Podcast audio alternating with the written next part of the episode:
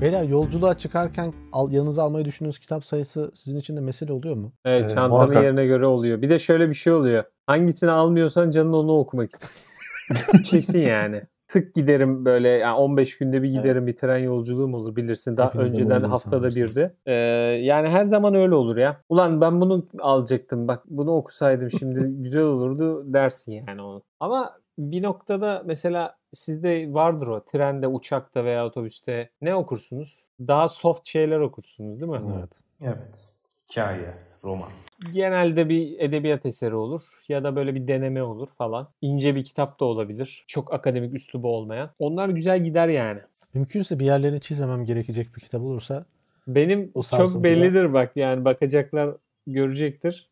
Çok çizerim ben trende ve çok böyle ya tren yine bir ritmik gidiyor tamam mı yani bıdı bıdıları ritmik ama otobüs öyle değil ya, otobüsteyken çok kötü çizdiklerim vardır. Gelecekte tarihçiler Oğuz'un tren çizgilerini çıkaracak. Çıkartacaklar aynen. Evet, minimal serisinden de Oğuz Hoca'nın tren çizgileri diye 60 sayfalık deneme kitapları yazanlar olacak. Oğuz bundan da ekmek yiyecekler Oğuz. Abi senin çoluğun çocuğun tarzı adamlar yapar onu.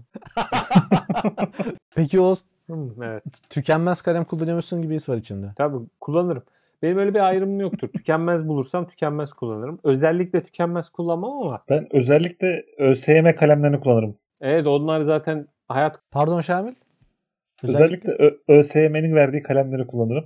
Sebebi var mı? Alt çiziliyor. Bir şey söyleyeyim mi? Çok büyük bir itiraf demeyeyim bunu, bir gerçeğin açığa çıkması. Hayatımda hiç kalem almadım. Parayla. Evet Allah hiç almadım. Olsun. İlginç bir şey. İleride tarihçiler bunu da yazacak. Şunu da yazsınlar. Bir gün İSAM'da Ali Birinci Hoca'dan imza almak için yanına yanaşıyorum. Hocaya kalem uzatmak gafletinde bulunuyorum ve hoca ceketini ayrılıp kalem ehli olduğumuz için de kalemimizi taşıyoruz yanımızda diyor. Vay be. Ben sana şeyi göster yani ceketten şöyle silahı gösterdi. Ha? Tam olarak öyle oldu. Yani. Bu kurşun kalem tükenmez kalem meselesinde de şimdi yakın zamanlara kadar ben de kitaplarımın hiçbiri üzerinde kurşun kalem dışında kalem kullanmama taraftarıydım. Evet öyle yapıyordum. Yani belli bir sebebi yok. Hani silinebilirlik, kalıcı iz bırakmama olsun bu tip endişelerle. Şimdi bir dakika. Ben şunu ifade edeyim. Sonra sen burayı açıklamaya çalışarak debelen. Doğrudan alıntı yapıyorum tırnak içerisinde. Pahalı kitap dikkatli okunur. Bunlara tükenmez kalem değdirmem mesela. Ama fotokopileri şakır şukur karalıyorum. Arapçaları kalitesine göre. İngilizceler de kurşunla. Ulan acayip materyalistmiş kafam. Emin Güleççüz. Ya benim biraz sonra geleceğim şeyi başta söylemiş oldum. Bu şimdi yakın zamana kadar ben hani kurşun kalem konusunda. Sonra şunu düşündüm. Şimdi tarihi materyalle ilgilendiğimiz için kendi çapımızda. Yani ecdat kurşun kalem mi görmüş? Nasıl bir şey ya? Ecdat. Ya Allah kahretsin ya. Şimdi sorarım size. Kurşun kalem ne zaman? Kaç yıllık olay? Evet. Bence ecdat kemiğe falan yazıyormuş. Buradan Emin'i çağırıyor. Kemin. Ondan sonra deri. Bunlara yazmaya çağırıyorum. Yok hayır. Diyelim mesela kitap satın aldı ecdat. Ecdat deyince sakallı sarıklı bir adam geliyor karşımıza. Şimdi gitti diyelim sahaftan bir tane yazma satın aldı. 16. yüzyıl İstanbul'dayız. Alıp okuyor. Bayağı bildiğin kamış kalemle veya işte divitle ne varsa elinde. Şakır şukur yazıyor üstüne. Yani hani bu kurşun kalem hassasiyeti çok modern. Öncelikle bunu bir netleştirelim. Evet, kurşun kalem çünkü 18. yüzyıl ürün olduğu için kardeşim. İşte. Ecdat vurgunu bir kenara bırakmakla sana katılıyorum. Ecdat altını çiziyor mu Emin? Çizer. Üstüne çizer. Not alır. Boyar. Kırmızı kalemle böyle önemli cümlelerin başına şöyle bir karekök işareti gibi işaret koyar. Kenarına notlar alır. Kenarına not demişken abi biraz sonra bu konuda benim de bir sizlere danışacağım bir husus olacak. Şimdi öyle olduğu zaman son birkaç aydır çıktı alıp bir şekilde ciltlettiğim hani telif sorunu olmayan metinleri okurken tükenmez kalem kullanmaya başladım. Bir anda mı oldu bu nasıl? Yani elinde peyda mı oldu bir anda kalem? Hatta bak o kitaplardan birisi şu an yanımda. Mesela başları kurşun kalem. Evet, kurşun gitmiş bir noktada tükenmez bir dönmüş. Öyle oldu ve bunun bir zararını henüz görmedim. Ve bu kitabın kurşun kalem izlerini silmek zorunda olmadığım sürece bunun benim için bir sorun teşkil edeceğini de düşünmüyorum. Yani mesela kütüphanenizdeki bir kitapta tükenmez kalem çizgileri olması sizi rahatsız ediyor mu? Fevkalade. Kitabın kurşun kalem izlerini silip satmam gerekmeyecekse hayır. Yani manevi varlığına halel gelmiş gibi hissediyorsun Sami. Evet. Benim göz anlamında da sen bir kaygım. Sen de cetvelle yani... çiziyorsun değil mi altına? Evet. İşte evet. Biliyorum yani. Ben de cetvelle çizerim. Ciddi mi? Satır altı çizme cetveli. Ben tam tersine döndüm. Ben eskiden tükenmez kalem falan kullandım. Sonradan kurşun kaleme dönen biriyim. Sebebi nedir hocam? Evet, sebebi şu. Estetik değil. Kitabın maneviyatı da değil. Satmayla da alakalı bir şey yok. Yani kitapları satıp satmayacağım da şey değil. Şamil'den yine materyalist bir neden geliyor. Şunu fark ettim. Ben kitaplara bir daha dönme huyum sık olduğu için pilotla falan çizdiğim şeyler o kadar baskın bir şekilde kendisini çağırıyor ki diğer yerleri okurken sanki bir an önce altını çizdiğim yere gitmem gerekiyormuşçasına bir hissiyat oluşturuyor. Evet, bu doğru. Yani ben ama kitaba tekrar döndüğümde başka bir şey arıyor olabilirim. Okuma tecrübem değişmiş olabilir. Yani mesela lisansta okuduğum kitaplar var. Aynı isabette ya da aynı önemde vermeyebiliyorum. Veyahut mesela altını çizme yerleri her zaman aynı amaçla yapılmayabiliyor. Yani bazen sadece ben bu metne geri döndüğümde bunun analitik olarak şuradan başlıyor, buradan gidiyor falan filan gibi noktalar için çiziyorum. Bazen bazı metinleri o anki araştırmam, soruşturmam için kullanmak için çiziyorum. Hala başka bir araştırma için tekrar o kitaba döndüğümde bu sefer ilgim başka bir yere dönmüş olabiliyor. O sebeple tükenmez kalem tekrar okumalar için bende sıkıntı yaratıyor. Evet Oğuz. Ben de tam bu neden dolayısıyla tükenmez kalem aslında daha çok seviyorum. Evet, altını çizmek. Çünkü altını çizdiğim şeye bir daha döndüğüm zaman altını çizdiğimi okumam lazım yani. Pratik. Diğerlerini okumama gerek yok diye çizmişimdir onu. Yani burayı mutlaka oku. Buranın ne anlatmak istediğini buradan anlarsın. Bu mesela hani şöyle bir kitap görmüştüm. Bir kütüphane kitabı ödünç almış birisi ve kitabın ortasından 3 sayfanın tamamının altını çizmiş. Şimdi adam abi hani, kitap burası demiş ya.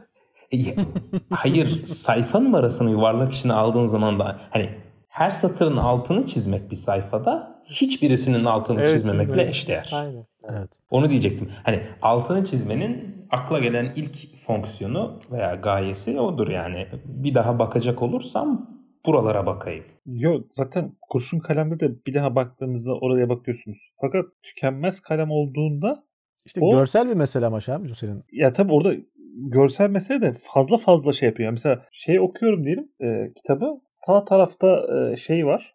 Tükenmez de çelmiş var. Yani göz sürekli hani hızlıca gideyim de oraya geleyim diyor. Ben de fotokopilerde de oluyordu. Daha önce dediği gibi çizilmiş. Adam vermiş. O fotokopi olarak hoca bize vermiş kitabı. İster istemez oralarda bir başka bir şey arıyor oluyor gözüm dediğin doğru. Yeni konu açayım mı? Lütfen. Kütüphaneden ödünç aldığınız bir kitabın kenarlarına not alma hakkınız var mıdır herhangi bir kalemle? O sorudan bağımsız. Hayır. Yoktur tabii canım. Bunu herhalde retorik soruydu. Bu devam edelim. Aksini düşünmüyorum. Ben de sizinle aynı düşünüyorum. Bunun aksini düşünen birisiyle karşılaştığım için bunu söyledim. Yani henüz karşılaşamadın galiba. Farklı bir ortaklıkta buluşmuşsun. Şöyle bir şey olabilir mi? Ya şimdi kişiden kişiye değişir gibi. Bu arada ben de sizlere katılıyorum. Evet, kamusal bir malın insan tarafından tahrip edilmemesi gerektiğini düşünüyorum ama belki şöyle bir akıl yürütmeyi önerebilir biri. Diyebilir ki okunması bu şekilde olması gerekiyor. Yok. Yani mesela Evliya Çelebi'ye Sami'nin düşeceği not o kitapta bir tahrifat değil, kitabı katmerlendirecek olan bir faaliyettir diye. Yani lisanstaki Sami Sümer kitabı çizerse, yanına haşiye yazmaya kalkarsa tahrif eder ama şimdi yazarsa kitabı kıymetlendirir. Tam oydu. Çok severim öyle kitap okumayı da. Altı çizilmiş veya not alınmış kitabı. Ben mesela bir daha örnek vereceğim. Yeditepe'de bizim Feruz Ahmet'in külliyatı oraya bağışlanmıştı, kütüphanesine. Bizim Feruz Ahmet bölüm başkanıydı. Pek fazla kendisini göremesek de. Onun özel koleksiyonu vardı ve ben özellikle giderdim. Onun ne kitapları var? Orada sürekli gezinirdim ve alırdım. Onun mesela altı çizdiği yerler, tamam mı? Aldığı notlar çok hoşuma giderdi. Yani bir o alanında alim olan bir kimse, yani dünya çapında ben birisi. De. Çok hoşuma giderdi bu yani. Alim birinin kitapları için olmasa da tanımadığım birinin çizdiği bir kitap da mesela sahaftan almışım. O da beni şey yapmaz, irite etmez yani. Aksine hoşuma gider. Aynısını İSAM'da Kemal Hoca'nın okuduğu tezlerde yaşıyordum ben. Evet. O da çok şenlikle okuyordu. Ya tabii şu ikisi arasındaki farkı hatırlamalıyız. Yani birisinin kendi şahsi kitaplarına notlar alıp sonra bu kitapların bağışlaması ayrı bir şey. Bağışlaması bir ayrı bir şey. Tabii. O bize aynı bir zevk veriyor, o ayrı.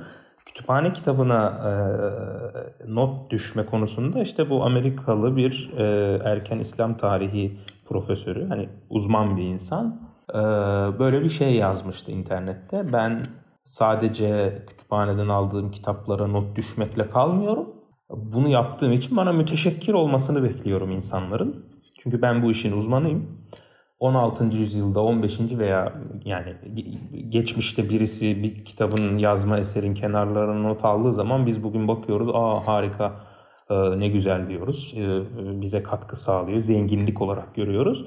Aynı şekilde ben de bu işin uzmanı olarak konuyla ilgili katkı sunacağım zaman bunu yapıyorum, kütüphaneden ödünç aldığım kitaplara dedi.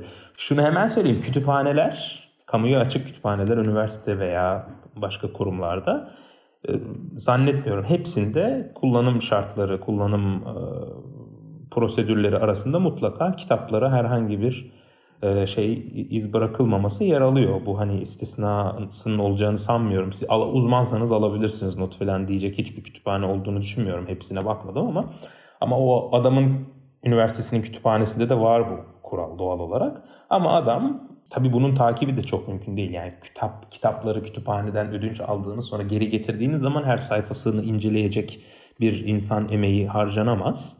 Dolayısıyla oradaki notları hangi ödünç alıcının düştüğünü tespit etmek imkansız.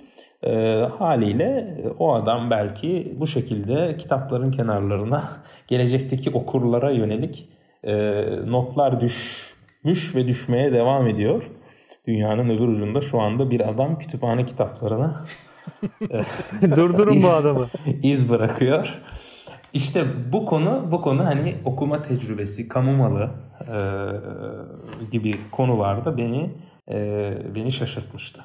Güzel bir anekdot oldu. Hakikaten enteresan bir tipmiş. Self-appointed bir expert yani. Şamil bir şey diyecektim. Evet. Ben de farklı bir nokta daha açmak istiyorum.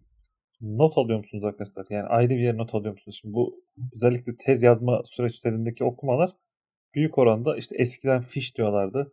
Şimdi artık Zotero falan filan gibi uygulamalara fişleme yapılıyor. Ya da işte başka kağıtlara elle olur. Word tayfalarına olur. Not alma hususunuz nasıl? Ya ben alıyorum. Hatta bazen ayrı bir yere tutmakta bağlamdan çıkartılmış gibi olmak zorunda kalmadığım müddetçe de o da vardığım başka bir şey ama kitabı okurken de aynı zamanda bilgisayarla veyahut o platform aracısına da ulaşmam her zaman kolay olmadığı için kalem, kağıt muhakkak yanında bulunur özellikle. Ama günün sonunda en sağlıklısı benim açımdan. Eğer hakikaten özgün bir şeyse, belki bir fikirse, oraya değişecek bir soruysa biraz o sayfalarda, oralarda o bağlamda kalması da benim için bir... Ben yani OneNote'a alıyorum yani öyle elle. Yani abi elle şimdi kitap okurken elle bir not defterine veya post-it'e aldığım not yani kitapta duran metinden daha accessible değil benim için. Yani niye alayım o zaman o notu? Ben OneNote'a koyuyorum. Onları etiketliyorum tabii. Biraz dağınık, hani toparlamak, ara ara toparlamak için vakit ayırmak gerekiyor. Ama OneNote'a diye hani yani OneNote'un tamamını şak diye arayabiliyorsun yani 5 saniyede bütün sonuçlar. Hani yani ama şu var. Kitap bittikten sonra buna bir mesai ayırıp en azından anahtar kelimelerle dijitalleştirmeyi yani biz yapıyorum zaten. Sen beni tabii vaktin varsa yapman güzel, doğru. Vaktin varsa sen de OneNote'u düzenleyebilirsin kardeşim, evet. Şeyler de var malum yani, internette görüyoruz işte not defterlerim bu sene birikti falan diye. Yani güzel tabii, o bir hani eminim o çok zevkli bir faaliyettir yani, dolma kalemlerle. Niye gülüyorsunuz ya? Hiç inanmadığın şeyleri söylemesen daha hızlı ilerlersin. Hayır, hiç inanmıyor değilim. Keşke benim de hani bol imkanım, vaktim olsa mesela, hani sonradan dönüp şakır şakır arama yapıp buradan bir tez bölümü çıkarmak zorundayım gibi bir şey olmasa da okuduğum şeylerden küçük küçük tatlı tatlı defterlere dolma kalemle hoş hoş notlar almayı ben de isterdim. Bu isim yazıyor musunuz kitaplarınıza mutlaka? Alır almaz böyle. Yani Şamil yazar başına. Onu. Hemen el yazısıyla yazar. Evet ama onları da kurşun kalemle yazıyorum. Yarın öbür gün işte hayta bir yeğenim olur, bir şey olur. Benim kitaplarım ben öldükten sonra satarsa alan silip kendi adını yazabilsin diye kurşun kalemle yazıyorum. Ulan var ya. Kötü bitireceğim sandım, iyi bitti sonu. Burada dramatik bir müzik verebilir misin? Yıkıldım ya. Sami sen yazıyorsun, kodlaman da vardı. Sami müthiş işler yapıyordur ya. Gelecekteki tarihçilere buradan bir şey, Sami'nin şifresini çözebilirsin. Çözmeye Emre Hoca'ya bunu söyledim de sürmenaj olursun oğlum. Saçma sapan işler yapmadım işte bu kodları görünce. TC kimlik numaram diyecek. Ha? Ya TC gibi bir uzunluğu olduğu için o da bir panik dedi. Bu ne dedi falan. Rakamlarla mı yazıyorsun sen kod? Evet, rakamlarla adamı. Ha? Evet. Şey. Ebced hesabı mı? Ne yapıyorsun? Yok yani aldığım tarihi biraz böyle ikili basamaklarla. Ben şey yazarım biliyor musun? Bir noktada yani 3-5 sene önce diyeyim bir şey geliştirdim kendimce. Okuduğum kitabı okuduğumu bitirdiğim günün tarihini atıyorum. Başına mı sonuna mı? Başına. Ben sonuna atarım onu. Sonuna aynı sistemle iyi. Aldığım tarihi dediğim gibi böyle ikili ikili kodlayarak bitirdiğimi de aynı şekilde son sayfasına. Aldığın ve bitirdiğin tarihi ikisini de başa sona koymak utanç verici şeylere yol açabilir ileride tarihçiler açısından. Herif 20 sene sonra okumuş kitabı gibi. Emin biz amatör müyüz? Aldığın tarih yazılır mı ya? Ya bunlar alıp başladığım kitap değil ki. Geçen gün konuştuk. Şamil de güzel söyledi. Alıp bir girişini okuruz. İyi de o zaman kitabı bitirmek ne demek? Kitabı baştan sonra okudum demek işte. Ne demek? Baştan bitirmek sonra... mi o? Ya işte skor yaptık işte orada. Anladın mı? İşte. Hadi her bir kazdığınız kuyuya düşüyorsunuz. Şamil sen de yazıyorsun giriş ismini. Evet işte ismimi kurşun kalemle yazıyorum ama tarih falan atmıyorum ben. Ben de gitgide bu eşyanın temellü problemli hale gelmeye başladı. Yani ben kitapları hakikaten çok kendi mülküm gibi de görmüyorum böyle. Zaten de yapmaya başladım artık mesela. Elimden hani kitap veriyorum mesela. Yani. Aman Şamil evet. Diş kirası. Diş kirası ayrı bir gelenek ama. Yani kitapları veriyorum biraz evvel. Yani kitaplarım hani şöyle mesela. Ben de eskiden çok ilgim vardı.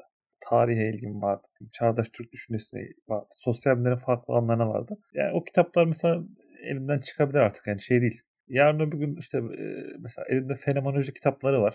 Bilmiyorum yani elden çıksa çok da yapmam herhalde. Yani hissetmiyorum aman ben bunlarda hani öyle bir maliklik hissi. Bunlar bende kalsın falan filan gibi. Ben de şekli ve cismani bir sevgide olduğu için emanet de etmiyorum ben evet. Bırakma vermeyi. Kitap emanet edeniniz böyle var mı? Şamil sen aldığım kadarıyla verirsin o zaman sen direkt. Yani öyle bir emanet değil bu. Veriyorum. Yani sen de beklemiyorsun aslında geri gelmesini. Ha, gelmese de sıkıntı olmuyor. Gelmeyen kitaplar var mesela. De yapmıyorum. O emanet vermemek değil. Sen bayağı dediğin gibi veriyorsun. Emin sen? Verdim birkaç kitap emanet. Doktoradan bir arkadaşa. Sıkıntı olmadı yani. Gitti geldi. Gelmezse sıkıntı olur mu? Gelmedi. İstedim. Gene gelmedi. Yok o zaman geldi. İsteyince geldi.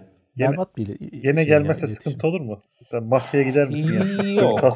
Çok güzel hikaye oldu. Çok maddi kıymeti kelepirden düşürdüğüm bir kitaptı. Hay Allah. Bu mevzular olmasa nasıl tweet atacaksın benim biletçisi? Evet. Kelepirden düşürdüğüm bir kitaptı. O yüzden hani gelmeseydi yani birazcık yapardım, üzülürdüm. Bir daha denk gelir mi gelmez mi falan diye. Ama o kadar da büyük. Zaten öyle bir şey olsa vermemek için her şeyi yapardım. Hani vermezdim çok büyük. Peki vermeme şeyin ne? Numaran ne? Ya ben makale de şimdi kullanacağım onu ben. Güzel. Mantıklı. Tezde şimdi tam o konuya gelmiştim. Sen bunun reddini Tahsin Hoca'dan yemiştin değil mi? Bir kitap istemiştin. Hangisi hatırlamıyorum. Abdülnafi İffet Efendi'yi mi istemiştin yoksa? Onun bir metni, o metni mi? Yok, bir şey, başka bir şey. Bak ben unutmuşum, hayret. Ali Bilinci'nin böyle bir şey vardı. Yani onun malum inanılmaz bir koleksiyon olduğu söylenir.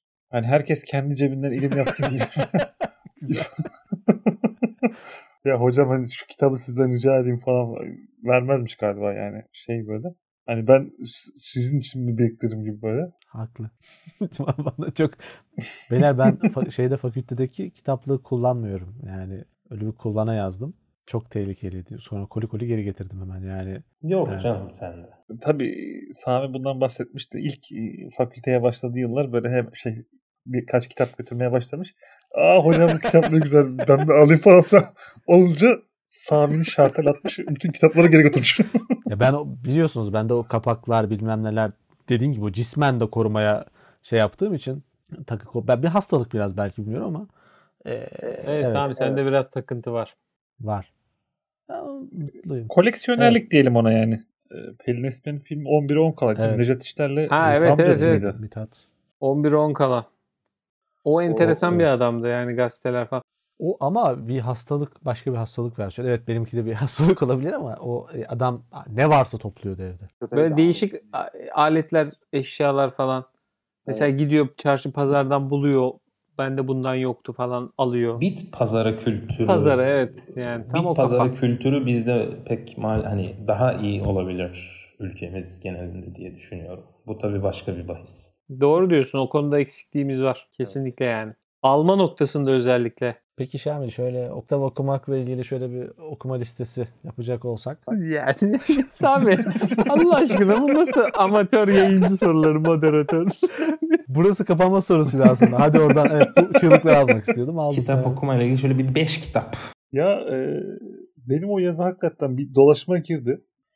Tepki galiba. Evet, yani her yerden etki etmiyor. Yani insanlar evet gümbür gümbür. Ya liste çıkıyor talebi var. Yani pek çok insan hocam liste verir misiniz diyor hala. Ya bugün ne oldu biliyor musun? Yüksel Hoca'nın dersine girdim. Osmanlı Yenileşme Hareketleri. Ders bitti. Çocuğun teki geldi. Hocam ben askeri tarihle ilgileniyorum. Bana bir kitap listesi önerebilir misiniz dedi. Ya hakikaten böyle bir talep var abi.